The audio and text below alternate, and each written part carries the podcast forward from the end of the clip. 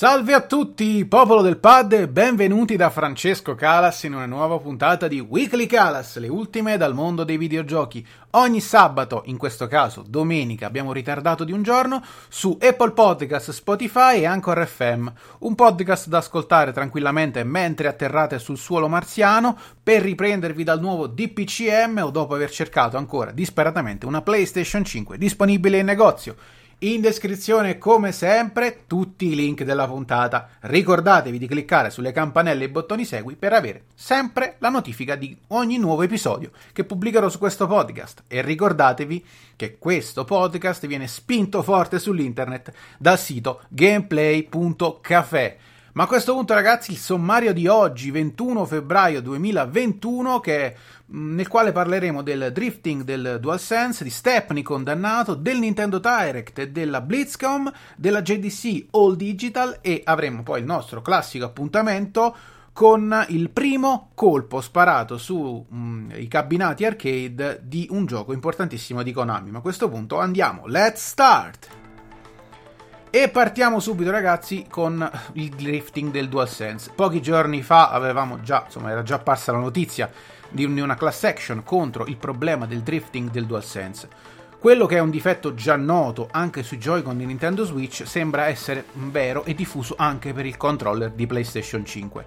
E stando a un'analisi tecnica approfondita del canale YouTube iFixit, è solo questione di tempo prima che molti utenti si trovino a doverlo fronteggiare. Stando al video, il problema è noto a Sony e chiunque con un minimo di conoscenza in questo campo può prevederlo. La tecnologia che sta alla base del DualSense, infatti, così come su tutti gli altri controller con- concorrenti, ha una storia conosciuta eh, di difetti che emergono nel tempo e con l'utilizzo. L'accumulo di polvere, la, mm, la frequenza di utilizzo riduce la vita del controller e uh, falsa la calibrazione e rende meno precisi i comandi. L'abbiamo affrontato un po' tutti questo problema, soprattutto noi possessori di Switch. Tra l'altro la riparazione fai da te non funziona, non è proprio una, una soluzione definitiva, anzi uh, potrebbe creare problemi in fase di smontaggio. Sta di fatto che uh, il DualSense diventa un'altra piaga del, dei player, così come è stato per il dannato Joy-Con di Nintendo, di Nintendo Switch, e quindi toccherà a questo punto mettere in conto, mettere a bilancio forse un gioco in meno e un controller in più nel corso della vita delle console. Seconda notizia per il dietro le quinte, Stepney va in carcere per evasione fiscale, una sentenza storica. Si conclude, se vogliamo, la vicenda giudiziaria che coinvolge Stepney, noto youtuber eh, una, che è stato alla fine condannato da parte del Tribunale di Firenze a 8 mesi di carcere per aver evaso l'IVA per oltre 75.000 euro a quanto pare dimenticando una dichiarazione dei redditi di circa 344.000 euro. Studente universitario, Stepney ha raggiunto una notevole notorietà mm, nel panorama di YouTube con 3.7 milioni di follower. Al centro della questione ci sarebbero i vari contratti pubblicitari, stipulati utilizzando la formula della cessione del diritto d'autore che non obbliga a pagare l'IVA, ma la natura della sua attività online non si configura in maniera compatibile con tale posizione, perché dovrebbe essere una prestazione tra virgolette occasionale, invece a quanto pare non lo è perché è diventata una cosa continuata nel tempo.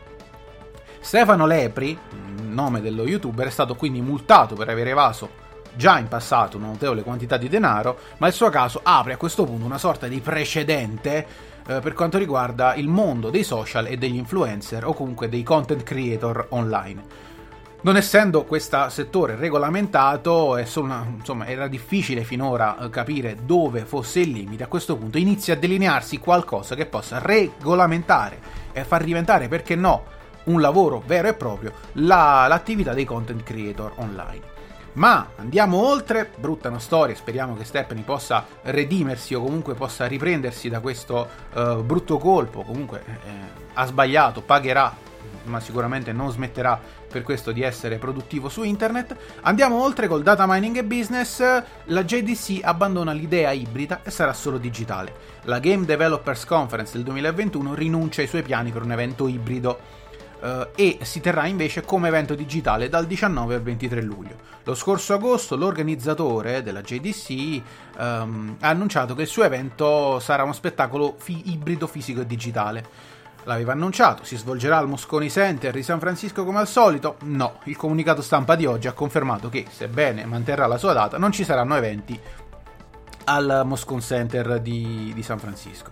La JDC ospiterà anche un evento JDC Showcase che si terrà dal 15 al 19 marzo come un evento digitale gratuito con lezioni in primo piano, domande e risposte con gli sviluppatori, pannelli interattivi e podcast dal vivo. Insomma, eh, hanno cambiato sostanzialmente la loro formula anche in funzione della sicurezza che bisogna eh, mantenere e bisogna dare a tutti i partecipanti, sia pubblico che, um, che insomma, presenziatori del, dell'evento. Quindi uh, JDC Only Digital anche quest'anno. Speriamo che il prossimo possa far cambiare questo andazzo per tutte le fiere di settore. Ma a questo punto, ragazzi, primo piano, prima notizia di primo piano, ce ne saranno due questa settimana. Nintendo Direct tra Mario Golf, Splatoon e gli altri annunci. Sono passati oltre 500 giorni, qualcuno li ha contati, dall'ultimo Nintendo Direct, ma alla fine, alla fine l'abbiamo avuto. Un nuovo appuntamento con, con le comunicazioni targate Nintendo.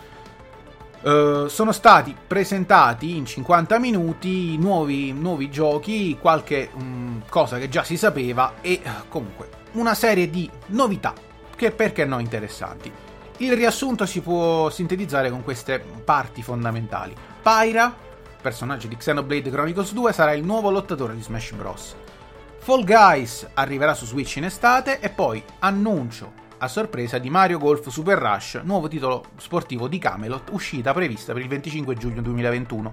Era già, si era già mm, rumoreggiato, si era già sentita qualche indiscrezione in merito, conferma. Mitopia, il gioco di ruolo Mi, sarà disponibile su Switch il 21 maggio. Evento a tema Super Mario in Animal Crossing New Horizon a partire dal 25 marzo. I creatori di Octopath Traveler invece hanno presentato un RPG strategico con demo disponibile, il nome in codice Project Triangle Strategy, molto interessante sicuramente, e poi alla fine Onuma ci ha presentato, uh, credevamo presentasse Breath of the Wild 2, invece ci ha presentato la versione rimasterizzata di Skyward Sword, sempre titolo di The Legend of Zelda, in arrivo il 16 luglio. A chiusura del Direct l'annuncio bomba imprevisto di Splatoon 3 fissato al generico 20, uh, 2022 un direct che ha eh, diciamo diviso eh, i giocatori tra chi si aspettava di più e chi invece è rimasto contento da quello fatto. Io direi che in Mediastat Virtus un direct che mette dei, dei paletti, dà degli annunci, non è super eclatante. Mario Golf interessante, Splatoon 2 in prospettiva top ma molto concreto, niente eh, bazzeccole, niente proiezioni future. Forse hanno imparato dall'errore fatto con Metroid Prime 4. Annunci troppo sul lungo, è meglio non farli. Altra notizia in primo piano, BlitzCom, Diablo 4 e gli altri annunci. Anche BlitzCon Online, l'evento digitale eh, dedicato appunto da, da Blizzard al, che quest'anno festeggia il suo 30 anniversario, ha fatto molti annunci, ha presentato molti titoli o molte espansioni dei titoli. Tra queste ricordiamo la nuova patch di World of Warcraft Shadowlands, la 9.1 Catena del Dominio con nuove, uh, nuova ambientazione, nuovo dungeon gigantesco, nuove quest e boss, la nuova vecchia espansione di World of Warcraft Classic, The Burning Crusade, Hearthstone, nuova espansione, l'anno del grifone con nuove carte e una nuova modalità, Diablo 4 invece presenta, aggiunge un piccolo tassello al suo sviluppo mostrando la nuova classe di uh, eroi tagliagole. Ma l'annuncio degli annunci di questa uh, BlitzCon Online è stato la remastered, la versione rimasterizzata di Diablo 2 Resurrection che arriverà nel corso del 2021 su PC e console. Un graditissimo ritorno per tutti gli amanti della serie Diablo e per tutti gli amanti del, di Blizzard. Ha chiuso l'evento anche Overwatch 2 per il quale sono state mostrate un po' di mappe, un po' di dettagli. Blizzard c'è, si vede e si sente. Buono per Blizzard, altra conferenza molto molto concreta. Notizia numero 6, il film di Mortal Kombat. Warner Bros. e HBO Max hanno diffuso il primo trailer ufficiale di Mortal Kombat, il film che fungerà da reboot per la saga cinematografica ispirata all'omonimo franchise videoludico e che è attualmente prevista nelle sale americane in contemporanea sulla piattaforma HBO Max il prossimo 16 aprile 2021. Mortal Kombat è diretto dall'esordiente Simon McQuaid, mentre la sceneggiatura e il soggetto sono di Greg Russo, Oren Uziel e David Callan. Il film, tra virgolette, si spera sia, da queste immagini sembra che, sembra che sia così, si spera che sia quantomeno un un gradino al di sopra di quella che era la controversa trasposizione, serie di trasposizione degli anni 90, già viste in giro. Ma chiudiamo con, la, chiudiamo con le notizie con il Save the Date Stream Game Festival, i giochi in demo. Dalle pagine Streamworks, i rappresentanti del negozio virtuale di Valve invitano i propri partner a prepararsi il prossimo Stream Game Festival che si terrà in estate e che, come avvenuto nelle passate edizioni, punta a ospitare tantissime demo di videogiochi ancora in sviluppo. Secondo quanto rivelato dai gestori dello store Valve, il prossimo festival dei giochi di Steam si terrà mercoledì 16 giugno e eh, da, marte- da mercoledì 16 giugno, scusate, a martedì 22 giugno. Con questa iniziativa l'intento del colosso videoludico, fondato e diretto da Gabe Newell, è quello di consentire agli sviluppatori, soprattutto indipendenti, di interagire con gli appassionati e ritagliarsi uno spazio di visibilità all'interno del mai così frequentato universo del PC gaming. Per noi utenti è un'importante data da ricordare, da mettere in calendario, 16-22 giugno. Quindi un strascico, se vogliamo, anche delle tre. Ma chiudiamo e facciamo un passo indietro con il nostro accadde oggi. Il nostro accadde oggi parte a metà degli anni Ottanta, nel pieno fulgore della sua epoca d'oro, mm, o meglio dell'epoca d'oro del colosso Konami.